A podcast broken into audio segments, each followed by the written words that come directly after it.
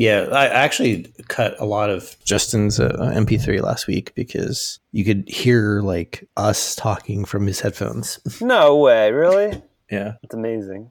I was actually thinking I should probably use Shush or something with this because muting on Skype doesn't do enough. I love Shush. Yeah, I know. Len, Len hates Shush. You don't understand that it gave me like the most stressful experience after I like had it mess up on me before. Like imagine you just start working with a client, you're in an important meeting and then no one can hear you and you're like pressing the button and like Len, Len, like god damn it. I mean, that's like half of my uh, my online meetings, but usually it's not. It's not Shush. Well, actually, it's never Shush's fault.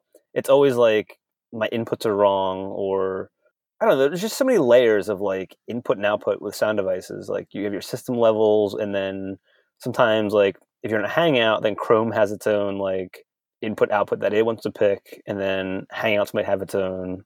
So I don't know. I feel like I always have problems. Uh, if I'm on my laptop and plugging in headphones, it almost always works. But if I plug in my external, mon- I have a Thunderbolt display at home, uh, and then I have like the the blue Snowball microphone. I don't know. I always have problems when I'm, when I'm switching devices. Although I will say at uh, at HashiCorp, we started using this uh, video calling tool called Zoom, and uh, I was on a call on my laptop tethering from from the car. My, my wife was driving. I was not driving. uh, and I we got home. It switched from LTE to Wi-Fi, uh, te- from tethering to Wi-Fi without dropping the call. And I switched my my screen and my camera that I was using from my laptop to my external display, all while the call was still was still going. There was no interruption. That's pretty awesome.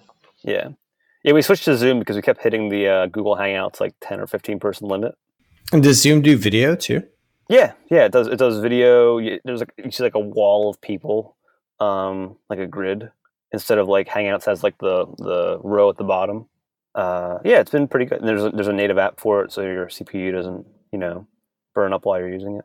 Although I heard Hangouts just re-released or something, and it's supposedly better on your your CPU. Do you all use what do you use for video calls? We use Hangouts for stand up. We don't use anything. Recently, someone was uh, at home and we tried using the built in Screen Hero with Slack, and it just did not work out. Neither did Google Hangouts. Does Screen Hero have video? No, I was using screen sharing, not the video part. Oh, okay. Um, yeah, it was just super laggy and dropping connections all the time. I don't think it was the app's fault. I think it was maybe the network just didn't like Mm. it. What do you all use uh, video chat for? Just team meetings or? Yeah, yeah, we have like weekly all hands meetings at the beginning and the end of the week, and uh, usually when we just want to like call somebody and talk about something, we usually just use Screen Hero because we don't need video. We just need to point point at something on the screen and talk about it. But then we use uh, Zoom for for like all hands meetings. I mostly use Hangouts for our morning stand up. And I was actually just thinking how much more I think I would like it if it was in Slack. Like Because- just type, just typing. Yeah, I mean, half the time I, I don't remember what people are working on, and there's no you know record of it anymore because it was just kind of gets thrown out in the ether in, in Hangouts.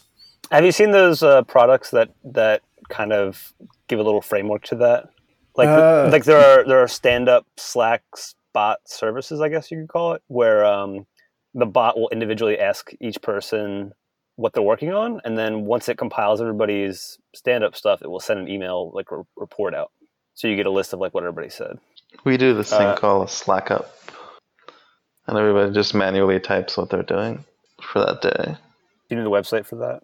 Oh no, we just call, I don't know if this thing stems from something. They just call it a Slack up. Oh, okay. I thought you were saying like you use a product called SlackUp. No, it's just the name they gave it before I got there. Yeah, a friend of mine actually built one of those. It's uh, tatsu.io, T A T S U. Oh, that's probably the one I saw. I think we talked about it in a previous episode. Why aren't you using it, Len? Uh, I would like to. It's only one dollar per participant per month. That's expensive. Wink, wink. it's like tens of dollars a month, depending on your team size. There's also a. Uh, I just searched for stand-up Slack on on Google, and the first result was a GitHub bot. or a GitHub repo for a Slack bot called uh, Morgenbot, or if you're uh, Dutch or possibly German, Morgenbot. uh, it looks like a Python script. I don't know, but if you're on like a fully remote team, it's kind of nice to like have you know voice human contact once in a while. Yeah. Dep- Depending on like your your team structure, you might do that day to day anyway, like with your immediate teammates. Maybe you don't need to have like a stand up where where that happens, but I kind of like having the. Uh, we don't do it daily, but like the the weekly. Let me hear the people's voices and, and see them talking. I think it helps. Speaking of, Martin Fowler just published. MartinFowler.com has a bunch of articles about different things. Sometimes you see, um, sometimes you see links to them in their in their camel case. Like you'll see like continuous delivery camel case as a as a link, and that is a, a link to like Martin Fowler's. Bliki. Yeah, exactly. I don't know if he just published it or some. Oh yeah, it was just uh, October nineteenth. Remote versus co-located work, where he describes different team structures. There's single site, multi-site, satellite workers, which is a single site first team with a couple remote workers, and then there's a remote first team. And then he talks about like the uh, pros and cons of each. Pretty much the gist of it was uh, people, most people work better when they are co-located, but most teams are more productive when they are remote. And that sounds kind of like the opposite. But what he said was like, if you are co-locating people, you are limiting your talent pool to just people that are either in your vicinity or willing to re- relocate. But if you are a remote first team, you don't have any, you know, geographical restrictions. I took it to also mean that, I mean, I'm I'm personally more productive when I'm remote.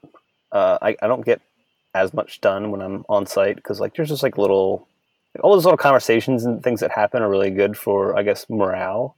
Um, but I think kind of bad for getting work done sometimes. Anyway, I, it was a really good article. I will I will link to it in the show notes.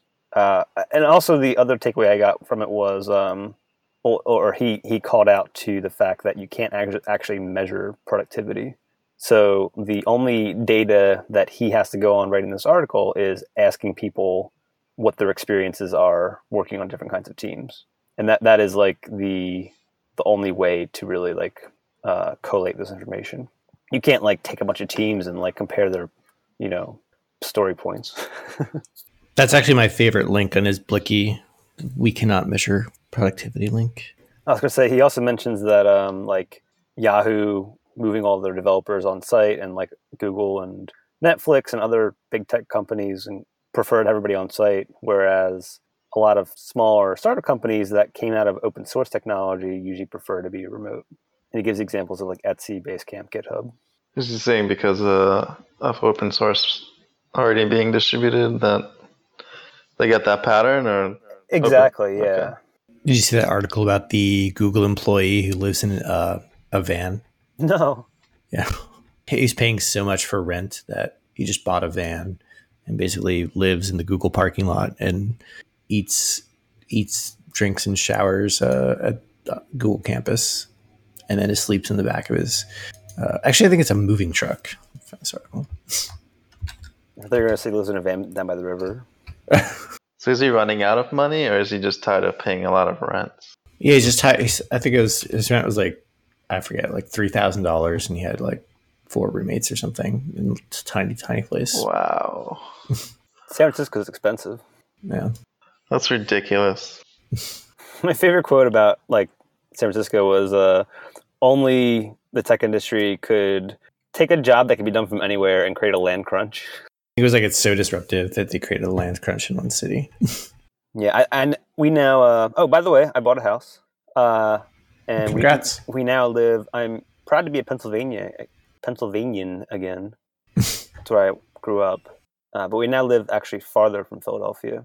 We, we're moving to West Chester, and no matter which way you take, either there's uh, people that are from Philly know there's like 202 and 76 to go downtown, or you could also go south to like 95 and, and, and get to Philadelphia. But there's also two train stations or two train lines. One goes to like Exton Malvern, and one goes to uh, Media Elwyn. And no matter what which way you take out of all of those, or if you drive, it pretty much takes an hour to get downtown. How do you feel about that? Um, it's not ideal, but I don't go downtown that much anyway. I go downtown like once a week, usually on Tuesdays, uh, to go to meetups because a lot of meetups are on Tuesdays that I like. But West Chester's such a cool little town that I'm I'm happy just to like be close to that. Like so so we're farther from Philadelphia now, but we're much closer to a walkable town. And now I actually have like a use for uh, my bicycle. Do you live in the woods now? No, it's not in the woods. Have you been to West Chester? Yeah, but I think that's probably a picture of your house. It seemed woodsy. Oh no, it's it's uh and there's trees, but not like a lot of woods.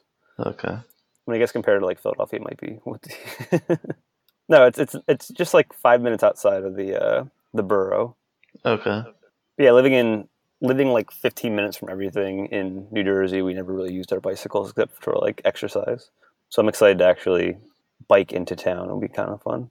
I've been seeing this new type of kid seat for bikes where the kid sits on the handlebars. And it was getting sounds the, super dangerous. the breeze in, in the kid's face. Saw a kid riding like that yesterday and it seemed like fun. No, it's it's uh there's uh it's like the the grocery cart style where they slip their legs into a spot and buckle up. Any position that a child is on a bike that somebody else is is piloting, I feel like it's really really dangerous. It definitely looks like it, but parents in the city make it seem safe. Our daughter is almost at the age where we're going to start like bringing her around different places on bicycle. Not anytime soon because it's getting to be wintertime, but maybe so she'll be about 18 months when when spring comes around. But we're we're trying to d- debate whether or not we um, get like a bike seat to put on the back of a bicycle, or if she gets like a uh, one of those shuttles like you tow. The benefit of those is if you fall off your bike, it detaches and stops rolling. Whereas Ah. whereas if they're like on your bike, then if you fall or flip or something, they they do too.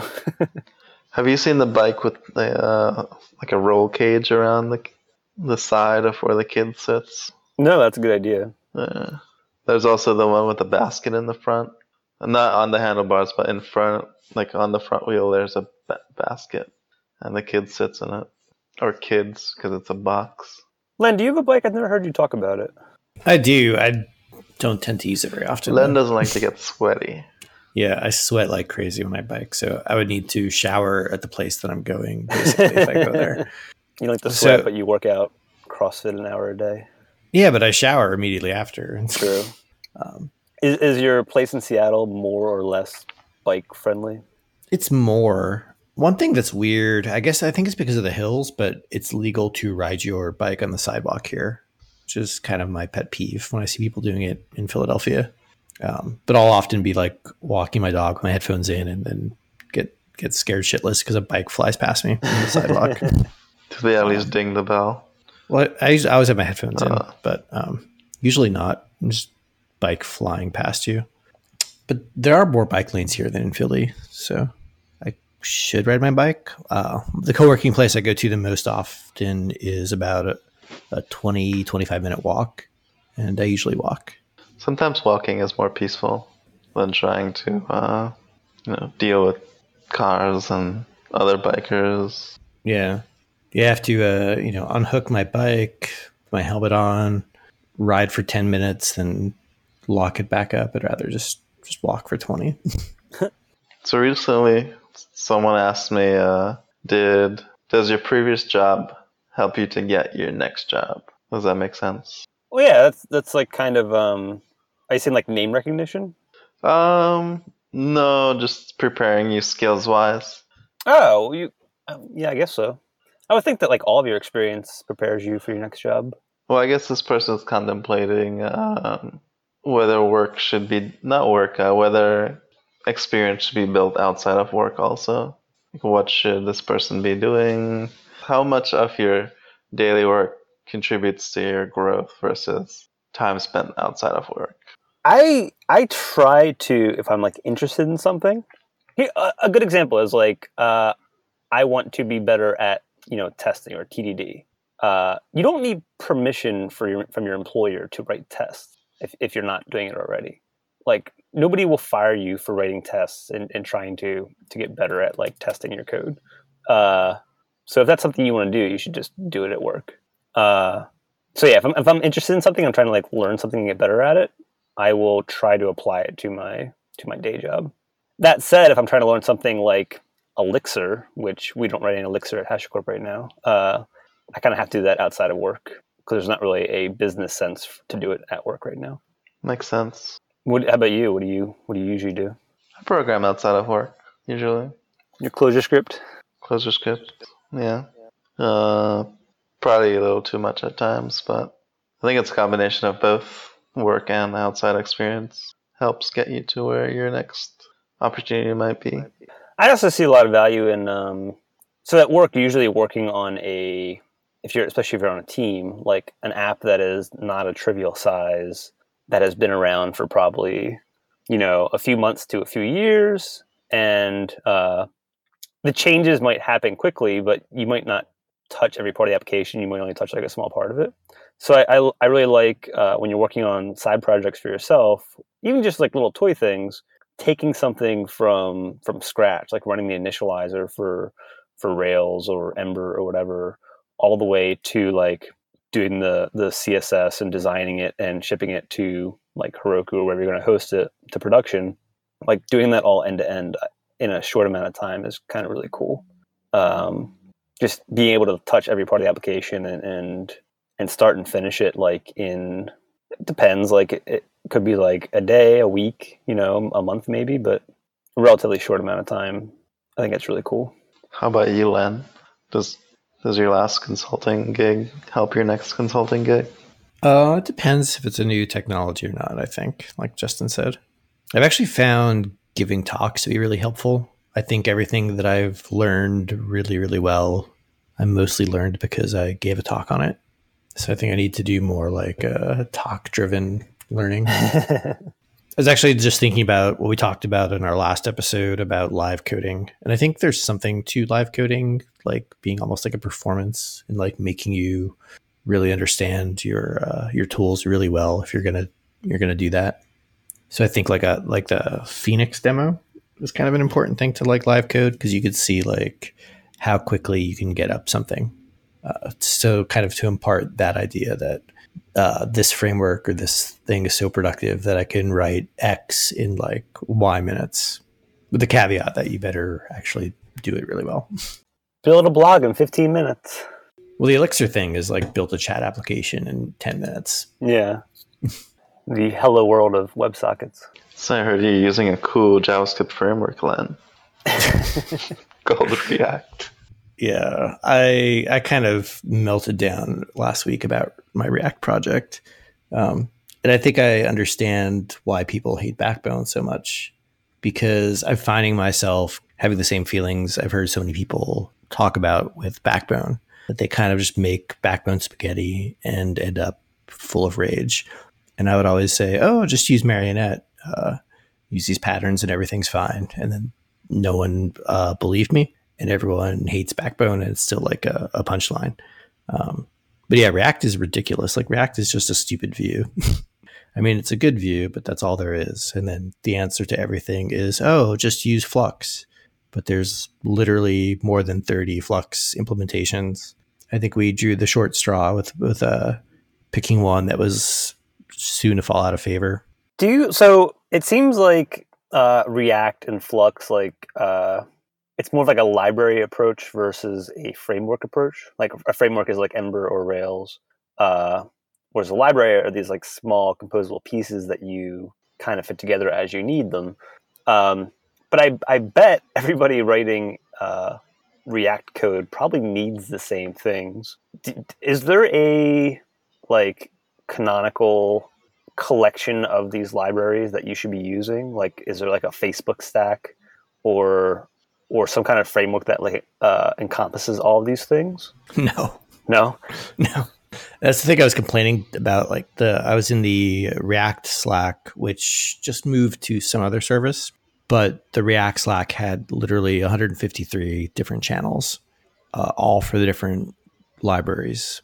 So yeah, there's way way too many rooms. Yeah, I think everybody's using Redux now. It's the most popular Flux implementation but then you still had to do something like for just fetching data. The app that I was on had a lot of just bare jQuery Ajax calls. uh, and then all kind of gross conditionals because it was using a REST based backend. So all kind of gross conditionals to say, oh, uh, you know, do a, a, a put instead of a a post uh, when you're going to update, which you know, like the model layer of Backbone uh, or data layer of Ember would just take care of you. You just call save. So we actually did bring in ampersand models and collections so we can fetch data with that inside of our stores. It sounds like a lot of like tribal knowledge. Like you need to tell somebody how to structure things before they start writing something. Like like Yeah. in, in your application, you probably have like patterns that you've developed, and it seems like that team communication would be really important in like ensuring that everybody's on the same page about how to accomplish something. Is that correct or incorrect? Yeah, I don't I don't know where these best practices are kind of like uh, stored, but I I think I had that same problem with Marionette. Like you guys worked on a Marionette project I had where I had this architecture that I would point people to. I would say, "Oh, look at Backbone Rails. Uh, I'm just going to steal this architecture whole cloth." And it was actually, in a way, it was Flux like. Like I didn't believe in views actually doing anything directly. Like views just emitted an event uh, to this message bus. And that's basically the way React works. You just kind of emit an event to an action. Uh, and then in my Marionette code, that event would normally go to the data layer, which would fire another event, which would kind of go to the controllers. So it's actually kind of flux like in that regard. But yeah, I think I think we made a big mistake in this kind of like hooking up the router to the um, to Reflux. So we have we're using uh, a Flux implementation called Reflux, uh, and then it was kind of ambiguous as far as how the pieces were supposed to work with the router. So basically, the router mounts a component or changes the props of component, and then we have that component emit the action that it needs data. And I think we should probably held that in the router. So we have a lot of state trying to figure out basically with whether the component needs to fetch data or not. And that gets really gross. And for everyone talking about React being immutable, at least this app and a few other apps that I've seen are, are not. like React doesn't do anything to guarantee that. Flux, the idea of it would guarantee that, but you need to like follow that pattern, right? Yeah. And it gets really gross because if you do change state in a component, the uh, component re renders. Uh, so if something in your render method is changing state, uh, it basically just locks your tab up. You get 100% CPU and you got to kill it. And you don't even get a stack trace, which is uh, some fun times I've encountered. Well, then should you not change state in your render? Uh, not in render, but if like if there's like a chain effect of things that Okay. fire, then like something actually changes state, then you're in, in trouble. Do you use immutable JS? No, Is that a like a thing? Like what what is that? That is immutable data structures for JavaScript from Facebook. Oh, okay. So it's a, it's a library of data structures. Yeah. So instead of using the regular ones, you just use these things, and um, Is that kind of like uh, in in Ember we do like ember.a to like create an array? maybe. Hmm. Um, yeah. There's also Mori, which is ClojureScript's data structures ported to JavaScript. So what is Om? Isn't Om isn't Om a- also just a wrapper around React. Oh, I'm, I'm so clueless on all this stuff. I thought Om was uh, data structures.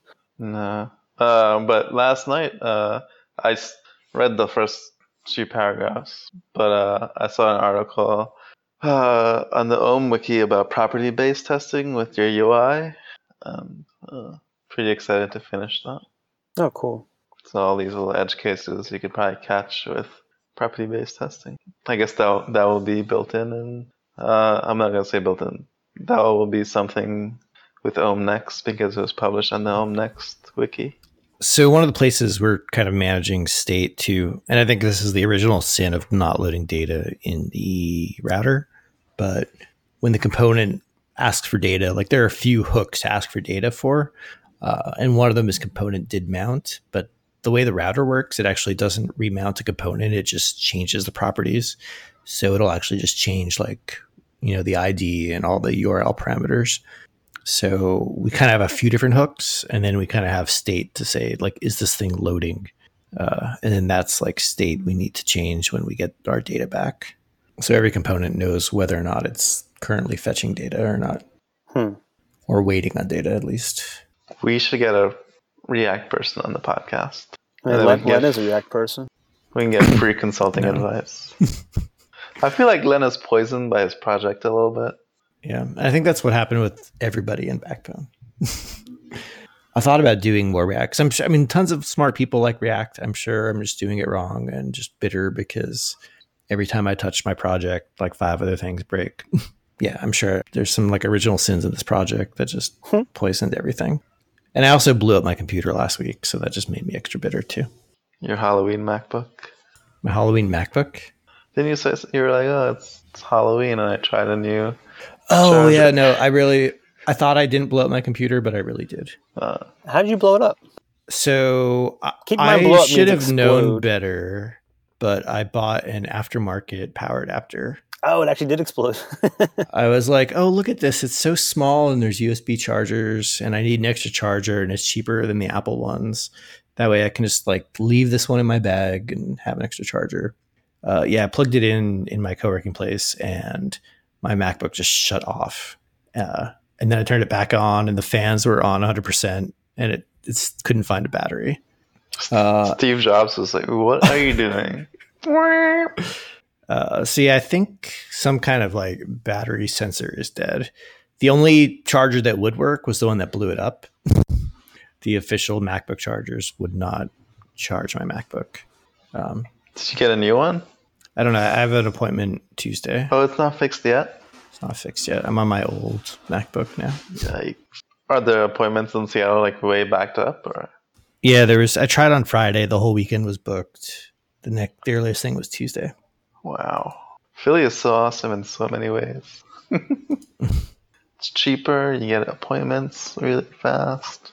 I'm also pretty far from an Apple store now. In Jersey, we're, we're like around the corner from one. Well, you're like 20 minutes away from Springboard Spring, where's Springboard? in Exton. Yeah. oh. I mean, do you go to Springboard versus Apple Store for anything? I bought my Sonos at Springboard. I mean, That was it. I don't like Sonos. Am I the only person who doesn't like Sonos? I feel like I I, think am. so. I have a friend that loves Sonos and has like a bunch of components from them. You have two friends, me and the, whoever the Oh, other and, person and you too. Yes, I have at least two friends. I mean, it's really expensive. It's expensive and it's like it doesn't do what I want it to do, which is like all of my music is on my phone. So if I want to, eh, correct me if I'm wrong, if I want to play music from my phone and I have an iPhone to a Sonos, I need to open the Sonos app and use their music app to send music from my phone to the Sonos, right? I wouldn't describe it that way, but I yes. can't just like I can't just like connect to Bluetooth and stream like whatever app I'm using on my phone. So the trick around that would be if you want to do it that way, either get something like a Bluetooth connector for your line line in, I guess it would be, hmm uh, and connect to that, or do it through your Apple TV. But all your music, ha- I've gotten so used to all my music happening through the app um, because I'll do SoundCloud, uh, Rdio, or podcasts on my uh, phone. You just get used to going to the app, and the app has greatly improved. But I get, I get your gripe, but you, you get used to it. I can I can um I can respect the probable great quality of the sound that the speaker generates, but it seems like a lot of hoops to jump through to get my my content on there. Hmm. And like I know I know they support like some streaming services like maybe Amazon or Google Music, but I don't I don't use those, so it doesn't really help me. Yeah, the only one they don't support right now, well, is Apple Music. And by the end of the year, fault. Apple, yeah, Apple says by the end of the year they will be integrated. Oh really? Yeah. That's interesting. Uh, it was appealing to me because it's easy to set up and there are no wires. Like the sub is plugged in somewhere and the soundbar is plugged in, and that's it. Recently, we were able to get rid of the sound bridge, which is a thing that you used to have to connect all your speakers to. So it's getting better. You do have a pretty sweet setup, though. So, I do. I just have the Amazon Echo. oh, I thought you had the um. Oh, those speakers. Yeah, I don't really Yeah. play much through this. We just use those for like TV. We we have Okay. surround sound for our TV. I'm excited for the new Apple TVs. Are you getting one? Yeah. Are you ordering it today? Oh yeah, it's pre-order today, isn't it? Yeah. I probably will then. Uh, because at our new house we did not get cable, so we just have internet. Really? Yeah, and I'm gonna. I'm also going to run uh, Cat six Ethernet cabling to to the TV so that so that Apple TV has a really good con- internet connection. So in our last house, I don't know why, but like stuff just like wouldn't play sometimes. Our wireless is kind of shoddy, even though we have like a lot of good wireless equipment. I think probably because the baby monitor interfered with it. Who did you get for internet? Fios? Yeah, Verizon Fios. So fast. Nah, help with my paycheck out, man. Just kidding. Commercial free Hulu is like my favorite thing. Oh, we just we just signed up for HBO Now, which is exactly the same as HBO Go, but HBO Go you need a cable subscription. But the benefit of HBO Now also is um, HBO Go, like the app signs you out every week or two on the, on the iPad, or, or I guess Apple TV also. And it gets so frustrating. You're like, I want to watch this, and then you're per- presented with like a, a password screen, and you're typing it on your TV probably. It's really annoying. Uh, so I'm I'm glad that like HBO Now is, I presumably will keep me signed in because it doesn't need to like authenticate with Verizon. The Apple TV ba- app's really bad though. It always takes me like ten clicks to find uh, John Oliver every Monday morning. Oh, you know what? Yeah, you know what I don't like is um like Netflix is really good about when you're watching a series, it just plays the next one automatically. yeah. Or or if you like stopped watching episode three previously, it will just have episode four uh, like on the main screen or like in your watch list. But HBO's app is like really dumb about like Yeah. series. Like we, we, we're watching Veep, and it never knows what the next episode is. It never sh- it never shows you a link to it.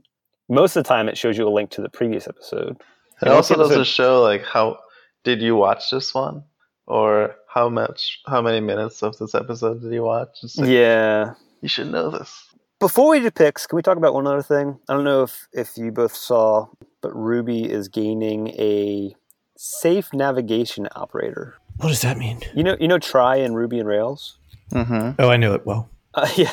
So uh, Mats has accepted a a change or like an SVN commit or whatever. Um, essentially, any method you just prefix it with a question mark and it acts like try.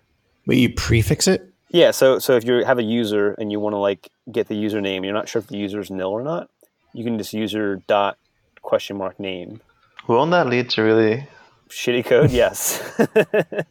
I mean, it's just a prettier way to do try, basically, right? I know, but like try.